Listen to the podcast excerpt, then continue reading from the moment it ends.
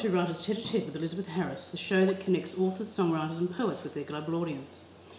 So I can continue to bring you high caliber guests, I invite you to go to iTunes, click subscribe, leave a review, and share this podcast with your friends. I am delighted to introduce the charismatic and dashing Professor Roland Perry. Professor Perry began his career as a journalist for the Age newspaper in Melbourne. After five years in England making documentary films, his first novel, Program for a Puppet, was published in 1979. This international bestseller was translated into eight languages. Educated at Scotch College, Melbourne, Professor Perry has an economics degree from Monash University. His awards include the Frederick Blackham Exhibition Prize in Journalism at Melbourne University, 1969, the prestigious Fellowship of Australian Writers National Literary Award for Non-Fiction, 2004, with Monash, The Outsider Who Won a War, and Cricket Biography of the Year, 2006, from the UK Cricket Society for Miller's Luck, a biography of all-rounder Keith Miller. In 2011, Professor Perry was made a Fellow of Monash University. For his service to literature, he was awarded the Medal of the Order of Australia. Monash University bestowed a professorship on him in October 2012. Professor Perry is the university's first writer in residence, lecturing PhDs and PhD aspirants on all aspects of writing and Australian history. He also teaches writing classes at Presbyterian Ladies College Melbourne's Gifted Education Program. I'm thrilled to announce that today we will be featuring Professor Perry's 30th book, Celeste, a biography of the strikingly beautiful woman who, despite her early challenges, rose above poverty and abuse to become a countess. Professor Roland Perry, welcome to Writers Tete a Tete with Elizabeth Harris. Thank you very much, Elizabeth Harris. You are most welcome. Roland, we first met at your book launch for your magnificent book, Celeste. It was such a fun night, complete with a brilliant performance of the Can Can by dancers from the Edge Performers School in Eltham. Not me I'd love to have been up there, but I, I can't. Oh, you should have joined them, Ron. They were beautiful. They were. You were interviewed by the delightful actress Natalie Heslop, and of course the irrepressible pioneer Mira, owner of Eltham Bookshop here in Victoria, Australia, hosted the evening. Please tell my listeners about your latest book, Celeste. Yes, well, you started off by saying that she was strikingly beautiful and she was a courtesan in Paris. She started life uh, had a bad start because she had two abusive stepfathers, one that beat her mother up in Paris and another who tried to rape her and probably was successful. It's very hard to tell from the tell from the uh, memoirs. So uh, this isn't a good start. She ended up on the street running away from the second stepfather mm. because of his abuse. And the mother, interestingly enough, which is very rare in a way, she sided with the lover because extremely he was the breadwinner. Mm, extremely and, disappointing. Mm. Very bad. And this upset her, as it would anyone, that your mother abandoned you for a man that's trying to rape you, whether you're a male or female. That'd be pretty rough. Mm. So she ends up in the streets, meets a prostitute. The prostitute and she are then caught by the police. The police put them both uh, in, or put her in uh, prison, a famous uh, prison in Paris. And there she meets another woman who has a lesbian affair with her and who says when you get out of this, your stepfather will still treat you badly when you go back. She's predicting that. I think she knows males very well. This girl was uh, only 16 and, and Celeste was younger. And this happened to be true, and the woman had said, um, when you get out, come to a brothel. It'll be much more exciting. You'll meet really rich men and so oh, forth there. Goodness. So she fell for that and, and did visit this person and uh, and she said, right, come to the brothel. And the brothel, she was uh, for one year in a, in a French brothel. And she dreamt of meeting someone from the upper class. She used to go to the theatre. She was really loved the theatres in the boulevards where she lived, near she lived. Used to go to the afternoon matinees, just adored all that. And she would see these beautiful men in their beautiful carriages with their beautiful women and arriving at the theatre and so forth. And so she said, I want a bloke like that, essentially. French don't use the word bloke, but uh, she said, I want an homme comme ça. So she, um, she was dazzled by that, and of course she did meet many of the upper class in the brothel, but they weren't nice to her. No, they were they abusive weren't. in another way. Mm. They were condescending and patronising and treated them a bit like meat. Mm. It wasn't particularly a good experience for her, particularly a very famous poet called Du Musset who was a lover of someone called George Sand. It's a female George, who was a famous writer at the time, and poet, and he'd been rejected by her, so he went to the brothel and would abuse all the all the prostitutes there. Not physically, but mentally. He would be very brutal with them. And Celeste copped a bit of this. And She that- stood up to him, though, didn't she? she did. Uh, she handled him pretty well. scene. Yeah. One of the things I found, now people say, how did you get all this information? Well, she wrote five, and there's sort of maybe six sets of memoirs. Now, I had access to the five. Oh. I haven't bothered to look at the sixth set, which have come out in the last year, because they'll only very late in life and only Can, be can, I, can, I, Mm. can I ask how you gained access to those? Because it's really Easy. Oh, wow. Very easy. Yeah, look, it's been an easy book on one level. Um, primarily, you can go to all the libraries in France, and you've got the, some of the uh, one or two of the books that she wrote are in, in the Latrobe Library in Melbourne. Have been there for hundred years. Uh, yeah, hundred years. That's right. Um, and and uh, but a lot of them have been published in French, and a couple have been translated. So you have sources of not all of them, and you can't if you rely on one. Say you've got the American edition, the French translation. Look out! There's nothing on Australia in it. Can, can Um, you read French? Yes, Wow. badly. no, I, I can read it with a dictionary, and, uh, And are you fluent? I- uh, no, No. no, no. But I, I used, I did do some of the translation myself because I wasn't sure on the meaning, and I wanted to go through it myself, and then talk to a top translator who happens to live in Thailand, a French woman, so that was useful, and she's a, a really a top translator there. And I acknowledge her in the, in the book as well because it was very helpful because we'd really mull over the meaning of, you know, accost or rape or abuse. Would you or, like to mention her name now? uh, I don't think we should do that. No, Okay. no, I, I have a good relationship with her, but I don't think she'd appreciate it necessarily. Sure. Um, So so you said you credited her in the book, so I if you Well, no, I did. I did acknowledge her in the book, Okay. so you know she she gets an acknowledgement there. But you've got that gives you access all the time to uh, the material, so you do it yourself. You get hold of translations. You go into libraries. You get the English version of them. This is the problem, though. The English versions are sometimes very bad versions of them. Mm-hmm. And then, if the, an American translates, you get big chunks left out that might be of interest to you. Mm-hmm. If a French person translates, you're going to get other bits that aren't interesting, Mm. or they're interesting to you that are not in there. And the whole Australian section is, is very badly handled. And so, uh, I was fascinated by that. And it turned out, by the luck of the draw, that the Australian connection was absolutely vital to her life. This is not gilded at all. In fact, I thought, how am I going to squeeze, make the Australian interesting, you know, the Australian bit interesting. It didn't work out that way at all. So uh, that was a bonus. So the source material was too much. Mm-hmm. I mean, if you've got five sets of memoirs all running to 80,000 words and you've got to go through them all, I didn't go through them all because some of them were repetitive and didn't need to Mm. um, you've got too much. And she was a dramatist. We haven't come to that part in the story, of course. No. But she ended up a writer, so whenever she wrote anything, it was over the top sometimes. Mm. And you had to par back some of the commentary because it was just too dramatic. However, she had integrity, and you can work that out by checking the things that were going on around her and that Right. she commented on.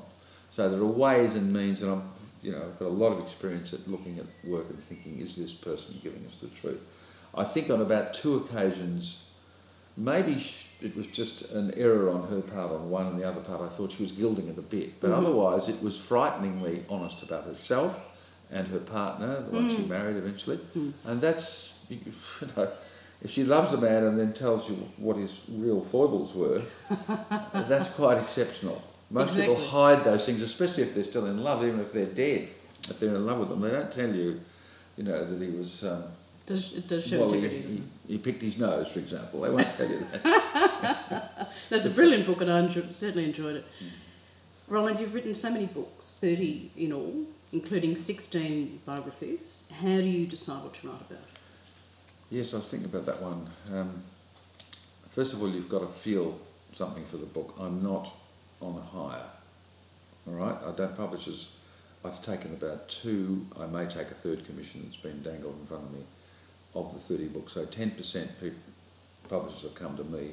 Publishers often come to me many times a year. I'll get an offer or sometimes it's beginning to fade now because I know I, I have my own agenda of books. Mm-hmm. So occasionally publishers come and, and put forward a really good idea that I felt that I could cope with and wanted to. You've got to get every, up every day, Elizabeth, and face it. And if you don't feel enthused, there is no point in Exactly. bothering it, because you can always do something else that's going to earn you as much and so forth. It's not a matter of money; it's a matter of how you want to uh, approach life. If you if you're bored witless by a subject, I got offered a seven-figure sum. Eventually, they kept putting the figure up for a sports biography, not by an, of an Australian, by an American. I'm smiling. And they, they got in touch with Bradman, who was one of my subjects, and said, "Can you get to him?" And Don got in touch with me and said, "Look, you know."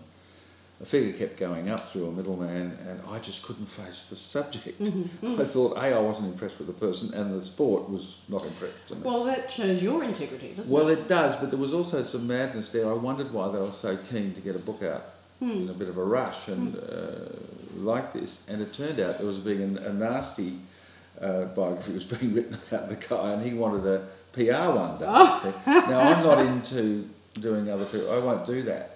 Yeah. I won't have PR and lawyers hanging over. I just No, won't do a, um, um, a biography for someone. I just won't do it because it, you, you, your whole feeling is emasculated. The whole character is emasculated Mm. by lawyers and things standing over you and, and, and uh, PR men and, and the whole lot. I just won't do it. Unauthorised only for me, and that's all. All of them have been un- unauthorised. Some of them have been dead, so I didn't have to get their authority. but uh, mo- all the others have been alive, and so yeah. So the other thing is, I have just so it's my own agenda. So I want I want to be turned on by the book. You can all think of pe- things that you want to write about, and it might be um, needlepoint. And don't laugh because my, No. one of my one of my um, not, not I one of love my embroidery. skills, but one of Mm. my axioms is uh, there are no dull topics, only dull writers. Uh, listen, all academics out there. listen hard. Uh, so those are the sources. My own agenda, a coup and a couple of times I've been thrown a book, not by a publisher, the idea I should say, uh, and it's been terrific. And this was one of them. Celeste was one of them. That Oh, was it's- one of my best mates book. was Tim Burstall, the film director, Mm. and in 19, I reckon 1990, it might have been earlier, he said, I can't get this up as a movie role, would you like to have it Well, as a book? not yet. Right.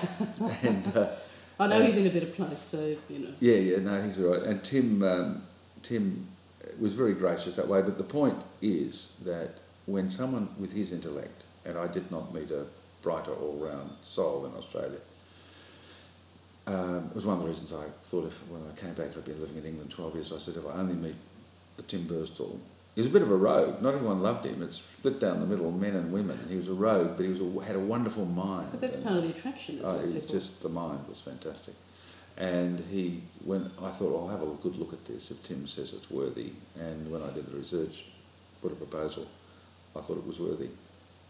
Because it does sound like at, at points it was laborious because there was so much information to plough through. No, no, not really. However, no, you. the, the no. time factor, you, you enjoyed all that. Yeah, well, the, the, the thing is that had I written it when he gave it to me, it wouldn't have. I just wasn't equipped. It would have been my first biography. It was overwhelming. Right.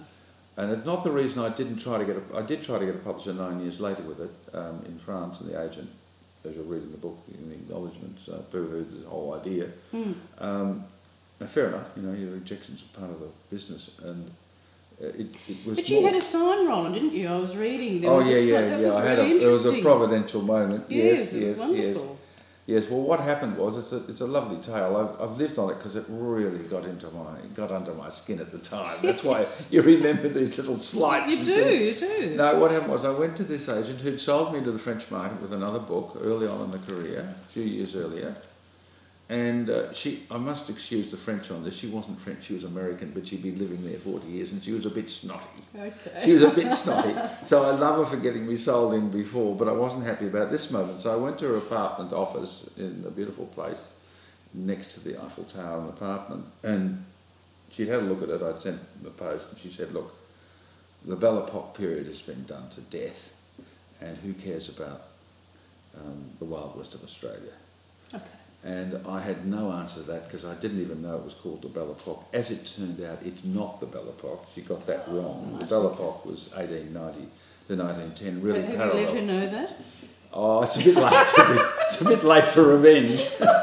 Time is the revenge on this. Living, I believe living well is the best revenge, yeah, isn't it? Is it true. No, time is the revenge because I was determined to do it. You know, a, a, a, no amount of publishers. You see, to be brutal, I would back my judgment against any publisher I've ever met. How's that for, for arrogance? But I would. Uh, it doesn't mean I'm right, but I back my judgment. I back my judgment.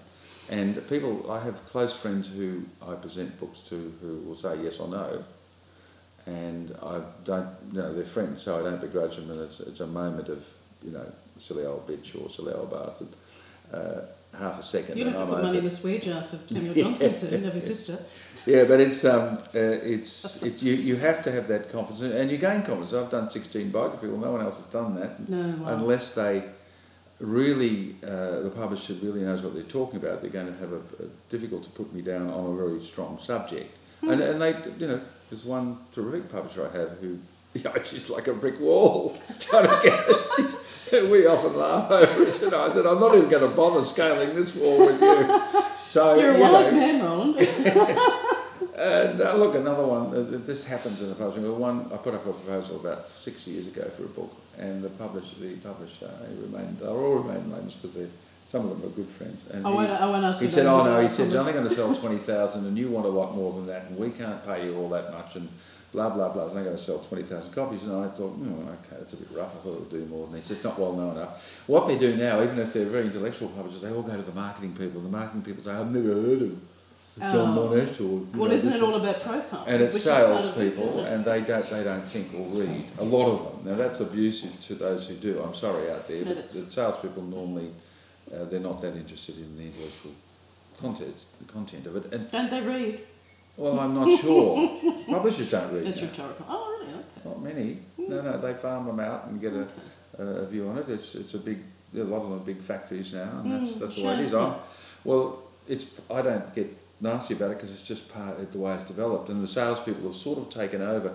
What happens is uh, if a publisher gets a bright idea and goes through with it, and it fails. All the salespeople are disgruntled, and all the retailers won't take this, and it's a chain reaction of negativity. Hmm.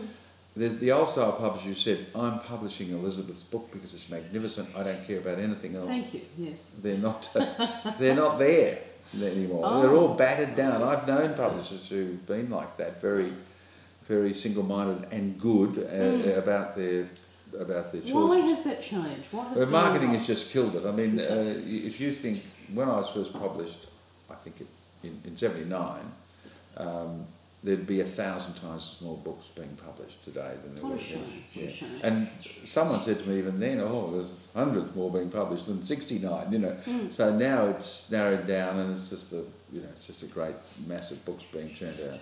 A lot of it rubbish, of course, and a lot of it just very single-minded, market-directed work. And look, if I was a publisher, I've thought about this often, I would hire a couple of writers who are known for big-selling books but aren't good writers, but they're known because of their personality. You do that to generate money, to give the good writers a chance. Yeah.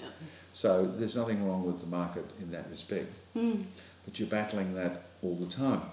Mm. You go in, no matter what your reputation, sales record, they've never heard of, say Monash, uh, that sold very well, and I came out of the blue with that. The publisher, on the basis of my cricket books selling, before that she'd been publishing cricket books, I'd done lots before that, but this particular publisher said, we, we'll back your judgment on it, and it was there was no reason to do Monash. There was no particular issue. 2004. That's just one example. Yeah. But you've got to push your idea forward. It's, it's an intellectual battle at one point. But if you don't get in front of the people and the salespeople make the, the decision, you don't get a run. Do you think uh, with all the e-books now and Mm. the move to online that it's in a way easier to get your work out there?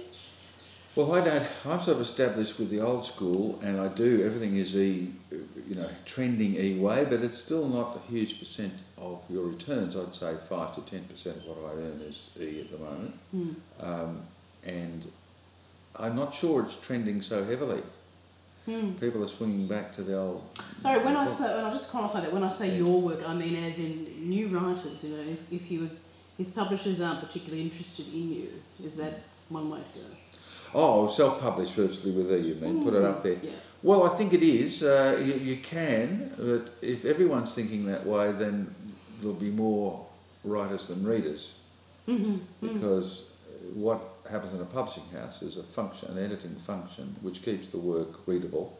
Mm. And most people don't know how to write when they start. There are a few naturals, that, even the naturals, and there are very few of them, very few of them.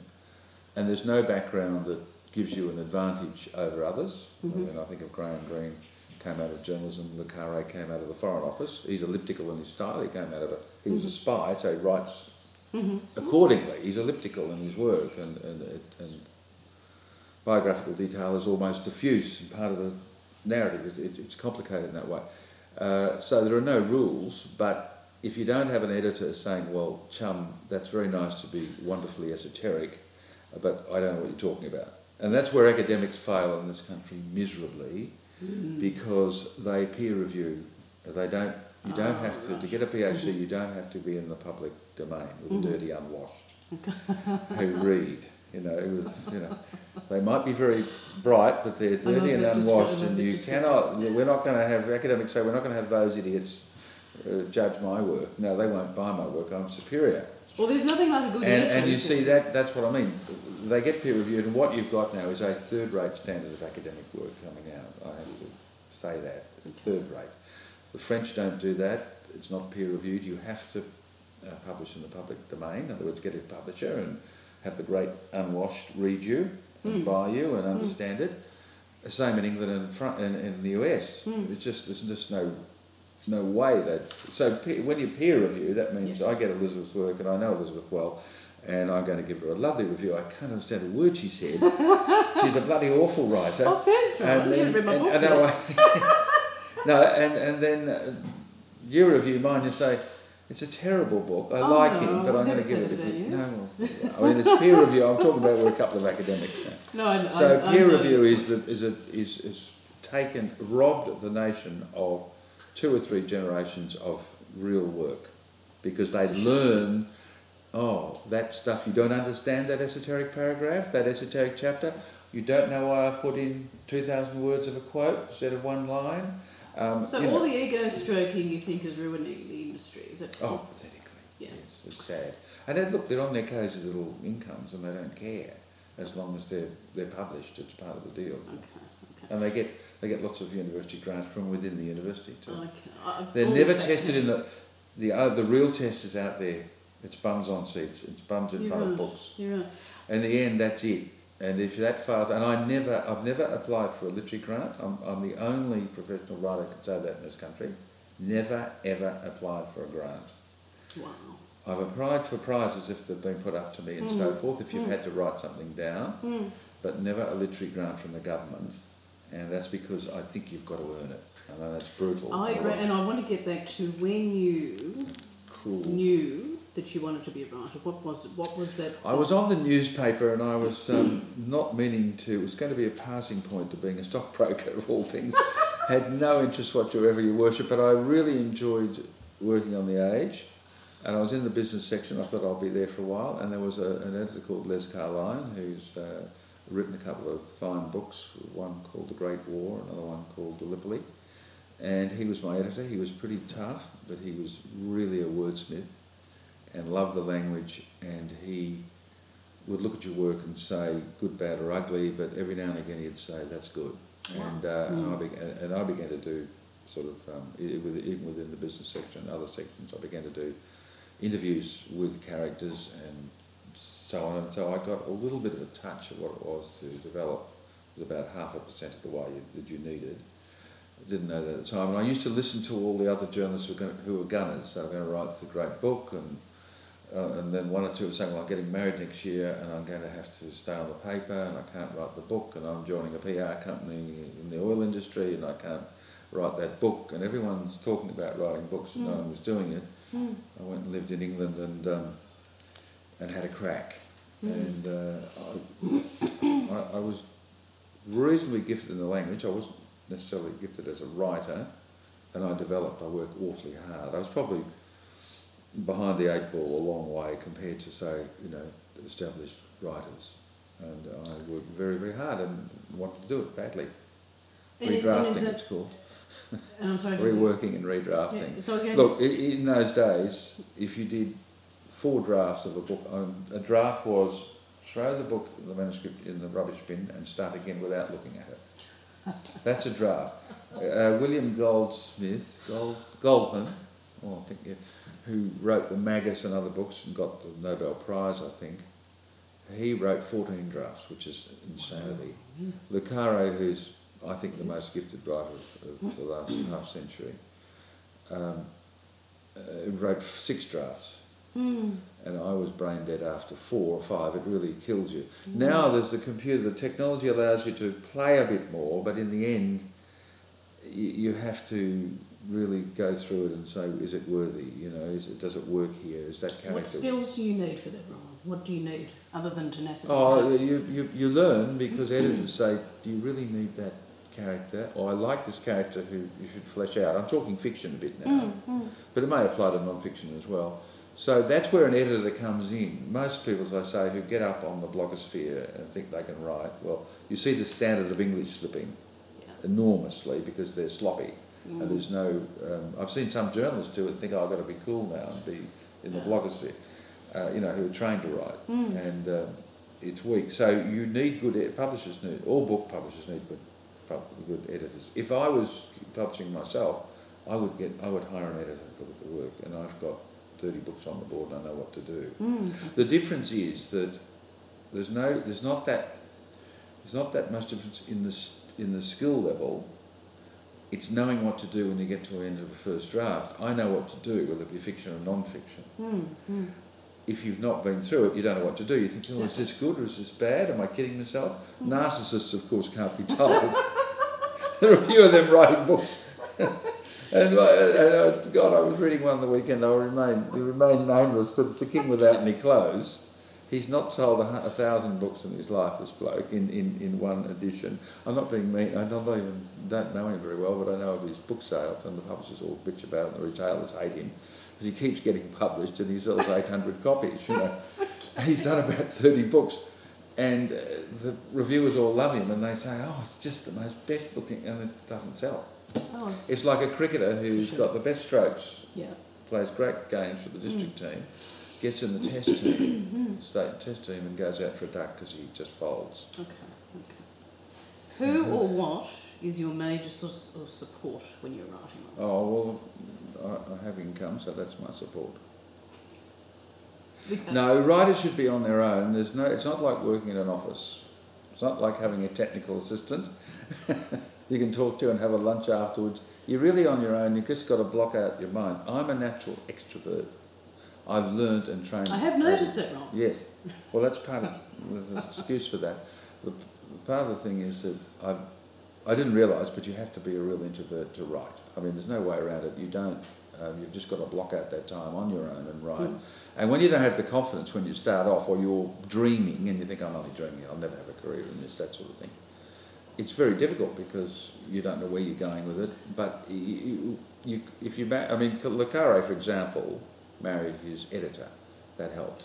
Publisher. he suddenly clever- took. He suddenly, move, he wasn't it? suddenly took off. Did they stay together though? No, that's, that's Yeah, that was oh, his did second wife. He, Oh, okay. I Yeah. think I better not say Okay. too much. I'm reading his Alright. biography at the moment. But We'll- we'll look, move on uh, you, you have to you have to wear live, you've got to like being with you.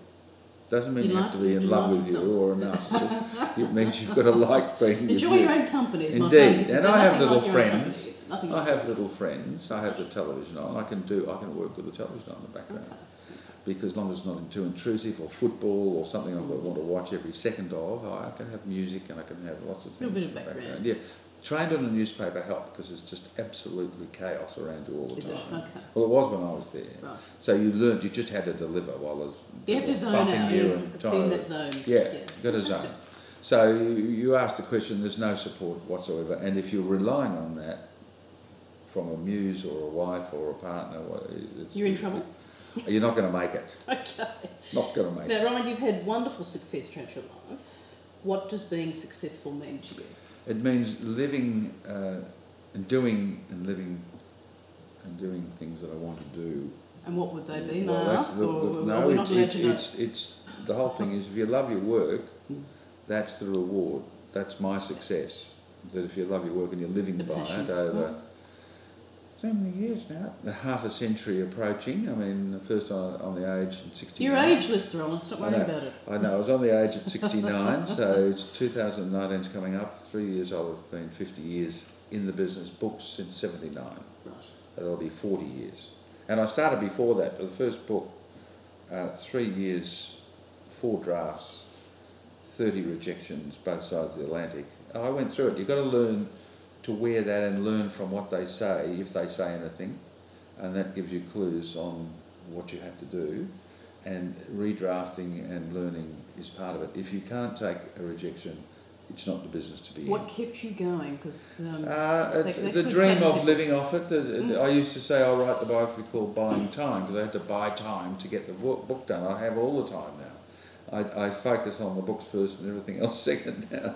So uh, that kept me going. That, that really was the drive. And it, look, to have that life and to do, I was born to do it because I've enjoyed it so much and I Mhm. wanted the challenges of more books. and And I still have an agenda, you know, it's an agenda I have. It's not a matter of just writing till you've slumped over the typewriter. Uh, sometimes books pop in from left field, but I know what I want to do for the next 20 books, and that's uh, vaguely. Very, focused. Well, you, you, you know where you want to go with certain kind of Mm. books, and it's not, I jump around the genres, but it's, as I said before at the beginning, it's what, you know, doing, writing about things you're really passionate about or Mm. interested in. Okay. When I first read Celeste, I was filled with admiration for this amazing woman who is such an inspiration. We didn't talk much about her early on, did we? I got sidetracked, but But that's that's okay, right. Yeah. we can talk about her now. Yeah. Can you liken her to a modern day woman you know and love? Oh, And you can God, keep I it don't think- anonymous I don't think. I don't think. No, no. I'll say who it is, but Right. if Mary hears this, make me understand that she's make you understand the audience that she's never been a courtesan. Okay. No, but she. Th- this is a probably, arguably, and I'm a bit biased because I know that I've worked with her. I know how absolutely brilliant this woman is. Her name is Mary Finsterer, F-I-N-S-T-R-E-R. She's now chair of um, the, facu- uh, the, the, the, chair of music composition, I think, at Monash. Mhm. Um, Wow. and was a fellow with me out there, but I knew her a long time before that. She is the most creative operatic composer or composer we have in this Mhm. country, Mhm. and not appreciated necessarily all the time for you know because she's a woman and has to fight through the uh, barrier. Okay. But I admire her. Well, you see, you know, she's got one of my best, well, one of my very good friends, her husband. So I'm close to both of them. They've got two kids, and they're doing all the family thing. He's a photographer, come visual specialist. He's very good at his work, creative as well. So you've got two creatives trying to get through in middle class Melbourne, and she's got all that going. But she's a natural. She's brilliant, and if she was able to have the time I spent on my books, she would just be a rocket to the top. But it's much Mhm. harder for an operatic composer to make it. You know, Mhm. where do they get the income for that? It's it's not conventional. It's like being an actor. It's very very hard to be top line. And she's top line, and I'd say a genius. She doesn't even know it herself. Geniuses often don't. So I admire her that? pluck.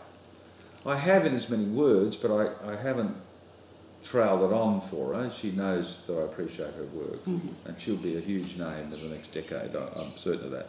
But it's been such a struggle. It reminds me of Celeste because the question you ask, um, someone uber talented, I think more talented to begin with than say Celeste, but Celeste learnt. If you Mm. read the biography, you'll see, as I did, you Yes, learn to write. You don't just, it doesn't flow out of the little fingers, it doesn't, it just doesn't happen that way. You have to work at it and, and hone it and all that. So Mary Finsterer is the one, and she's an Mhm. operatic composer, Mhm. and she certainly was never a courtesan. She's very attractive. I must say, I must say, a lot of my mates surprise me because I see her as a good friend, you know, and, Yeah, and they say things, oh, you know, she's a bit all right. I, I've done a couple of things at Monash with the big productions, right? Yeah. With big audiences, and people Yeah. come along and oh, I wouldn't mind meeting It her. And I'm thinking, you mean Mary? And they're going, yes. And I tell Mary, and she, she just doesn't. I mean, she's so inside her work and into her family. You, you know, it could be, Exactly. it could be um, uh, uh, Barack Obama saying the most beautiful thing, and she'd say, "Oh, Did he? And then get on with the work. It also like that. depends on the filter with, which you look through life, you know. Yeah, but no, but I think that when someone gets up on stage like that, and conducts, and it's her music, and she's, or, Mm. uh, I could show you one of the one of the performances we, we did, and I, Oh, I only had to it. narrate, and she did the music, and, and, and things like organising a, a, a small ensemble. Two days, she had two days of practice Mm. with an ensemble she'd never met, Mm. and the music is absolutely brilliant. And things like, I'll just, I'll give you an idea of the genius. So Chopin can be a little bit drippy from Mm. the, you know, if you're talking uh, in the time. the- Some of his stuff is just, just not for the current audience. Mhm. And I said to him, you know, that Chopin piece we're going to do is a little bit awful. It's, it's, it's something not there. It doesn't, doesn't pulsate. I, I was trying to articulate. I said, oh, you, you- I'll fix that. So Mhm. she went in and rewrote Chopin.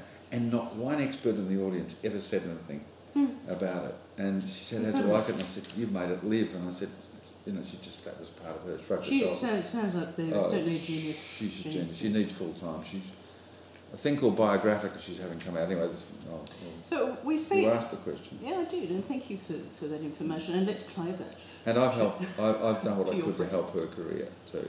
I've done what I can because I realise that talent needs the nurturing. You often find creatives are. It's an it's an emasculating. It's it's, it's a, an enfeebling thing often Hmm. because you're really wanting to do the art side of it, whether you're a painter, an actor, a writer, a composer, and you really you're not built for this world. You're built for making that art. So if Mm, someone wants you to do a business deal, or Mm.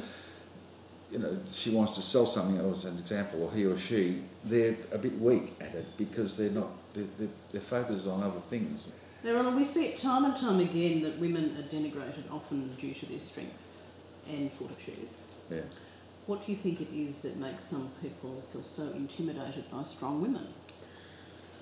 Well, I really can't answer that because I have never been. I've, I had a strong. Oh. I had a I'm not a, not a tough mother, but a, a bright one who um, I respected and liked, Hmm. and I had a really intelligent sister. All the deals that have been made on my book, I'd say on my books, I'd say seventy percent have been dictated by women through my career. It's, a, Mhm. it's very much a women's business now, particularly uh, judgments on my work. And I worked on a newspaper where the women were equal at the journalistic level. They were not equal at the, at, they were equal at the pay level, I would think, because there was, you know, A, B, C, D grade, right? Mhm, So you, but the management was all male. Right, okay. So they ne- didn't necessarily get the plum jobs. I'm not, I don't know Hmm. for sure, but I think so. I was there with Michelle Grattan and people like that. I don't Mhm. think Michelle was ever held back because of her sex.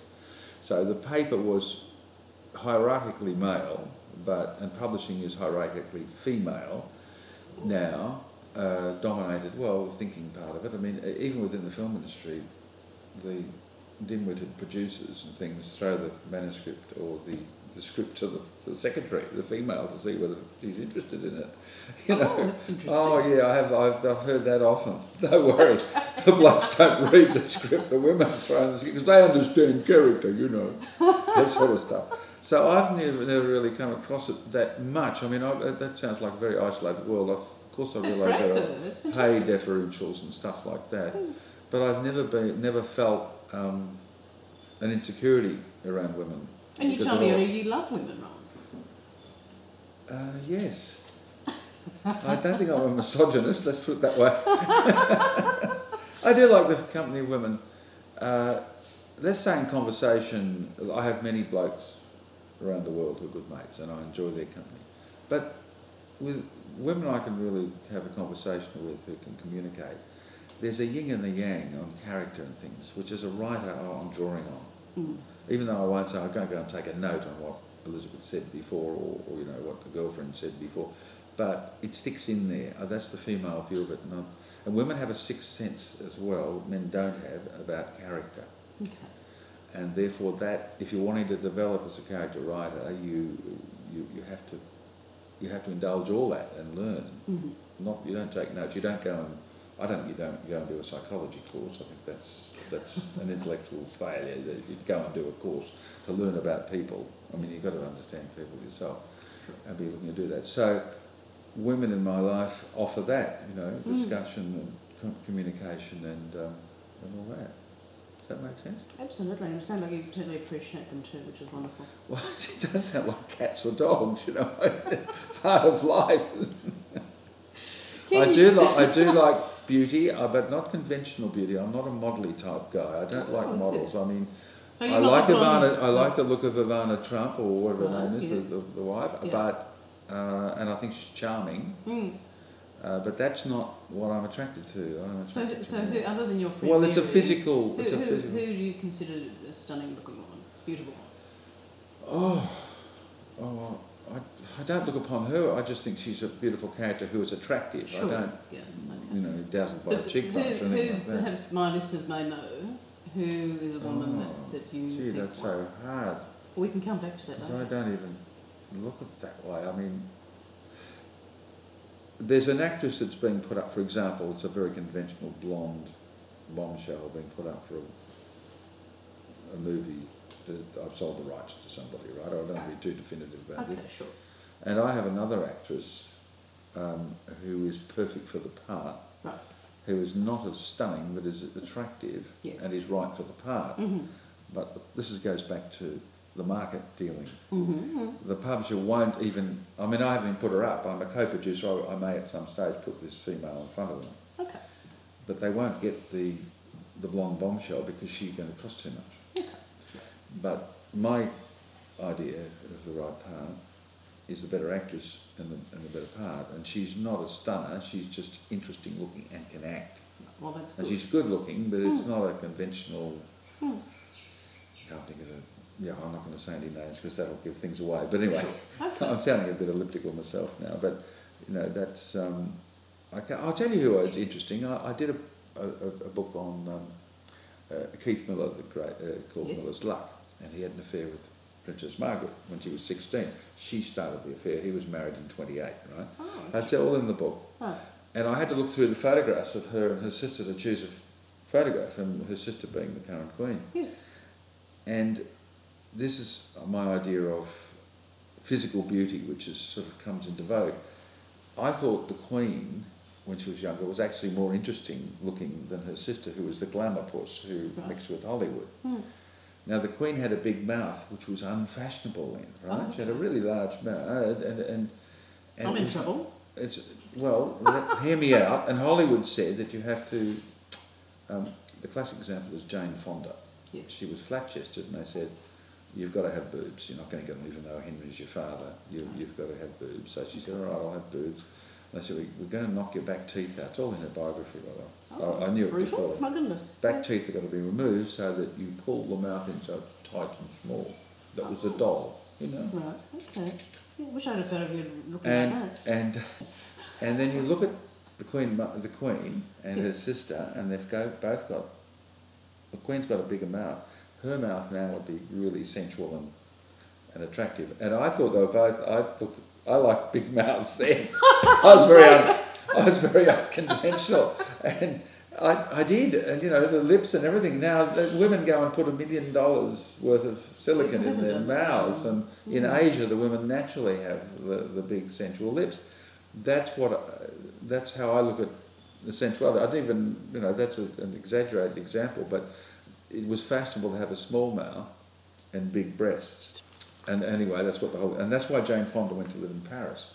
Oh, Oh, she got out. She couldn't stand having her back teeth smashed.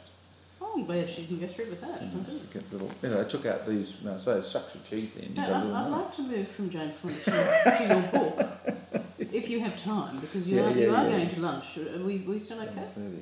Would you like to share one of your favourite passages from Celeste? Yes, he said, grabbing the book. Great. And I only had to go to the first page. Opening prologue chapter, Young Queen of the Demimonde. For those who are not aware, the Demimonde is sort of the underworld, half world, the artistic world uh, that was really created in Paris, the Demimonde. So Mhm. this is Celeste meeting her future husband. Um, and it's a very interesting moment. I think it's the seminal moment in her life, both their lives, Hmm. because they were really, you know, built for each other as it turned out. When Celeste Venard strode into Paris's Café Anglais in the winter of 1846-47, heads turned almost in unison to stare at this most celebrated beauty. the City of Light's most sought after courtesan. The, the more discerning onlookers searched for imperfections but could find none in this 22 year old femme fatale. The popinjays at the cafe were struck by Celeste's sensual face, the large green eyes, her petite nose, full ruby lips, and alabaster skin. Her light auburn hair was long and combed back over neat ears so as not to hide any of her exceptional features. Her full figure did not need the corset under the red dress, which only served to accentuate alluring proportions of lush breasts, slim waist, and rounded derriere. Celeste, Celeste's long, slim arms, often noted as the most striking of her many physical features, were fully exposed. She undulated just short of a swivel to a table with her friend Frisette, herself eye-catching but a mere shadow at this moment. Celeste removed her bonnet and off-white shawl, then ceremoniously slid off white gloves to expose her slender fingers. The young men were nervous about approaching her, even though they were among the wealthiest members of France's aristocracy. Some were afraid because it took courage to accost her, despite the well accepted fact that women entering the cafe were seeking paying paramours. Others knew her reputation for saying non monsieur, merci. They feared her rejection beyond a drink or a meal. Such was Celeste's fame that this once low level prostitute could pick and choose any man with whom she wished to take favours, no matter how wealthy or important. And an unusual situation, even for the, the well known actresses of the era. But then she was more beautiful than Empress Eugenie, Napoleon III's Spanish wife. Even Queen Victoria, who made a hobby of describing the appearances of notables she met, thought so. It was said that the real princesses of France were the courtesans, who ruled by conquest. But you've got to go through it all to show the abuse and how she was met all. So read it, have you? when you when he when they first see each other, so So she's actually having a slanging match with some of the, the men in the uh, cafe because that's part of the game. But she's giving as good as she got, which is all in the story. But um, at one point, one of the dandies said, because he's upset that she's given him back as much as she's been given, excellent. he goes, "Who brought this whore to the party?" Mm. One of her tormentors asked with a vicious glare of defeat. Frisette wanted to leave, but Game Celeste refused. At this moment, a dashing, dark-haired man intervened and demanded reparations for the main offen- from the main offender for his unpleasant remarks. Celeste had never seen the man before. There was something intriguing about him. He had none of the effete accoutrements of the dandies, nor their patronising manner which exposed insecurities. He was chivalrous and clearly an aristocrat. In fact, he was the 25 year old Count Lionel de Chabrillan, the only man who could possibly take Celeste away from her notorious past. Would he be her first true love and at last help her forget her miserable childhood? No, beautifully written. It was a lovely, you know, it's a lovely story to write. And I had a bit of help from her, the memoirs. Mm. But not, not those bits, you have to draw them out yourself. And perhaps she was looking over your shoulder too, Ron. You never know. Well, if you believe in all that, it's definitely odd that I've been bullied and pushed by myself into all this book. And that moment on the, uh, I didn't tell you the moment on the, on the Paris Underground after that rejection, there was a, a big ad for La Cage aux Folles Mm. at the Mogador Theatre. Mm. That was in the Underground when I was, I'd left that, That's what I was referring to Agent. earlier. Mm. Mm. That I'd sign. that agent had reject, rejected the idea. Mm. And it was for Mogador, which was her stage name. Mm, Mogador, and I right. thought, I've got to Mm. go on with this. And I was a bit uh, gritty teeth at that moment. Well, if, if we look, we have our eyes open, I believe. There are signs. Do you have a blog where my listeners can find out more about you? Yes, he said, reaching for and it is rolandperry.com.au. That's Excellent. the website. one last question, and Ron, this is a signature question I ask all my guests. Oh yes, yes, yes. yes. What do you wish for for the Oh. world, and most importantly for yourself? Well, I'll start with me first because I'm more important Yes. uh, than the world uh, in my idea, in my little world I am. Um, I want another 30 years of healthy productivity in work, and I want to see most of the really good narratives into movies. For the rest of the world, I have no hope whatsoever. I think we're, we're doomed, and that about sums it up. So I have very little hope for the planet, so I have to have hope for myself. Well, I, I'm very pleased you have hope for yourself, and I do hope that you're around for the next. And I'm not asking for too. world peace like most of the. That's what Miss Universe World- contest yeah, world peace. You're not going to get it, honey, in your lifetime or your children's. Professor Roland Perry, thank you so much for guesting on Writers Tete a Tete with Elizabeth Harris. We look forward to more of your stunning work Thank you over the next much. 30 years, sir. Thank you very much. Thank you for tuning in, everyone, and may your wishes come true.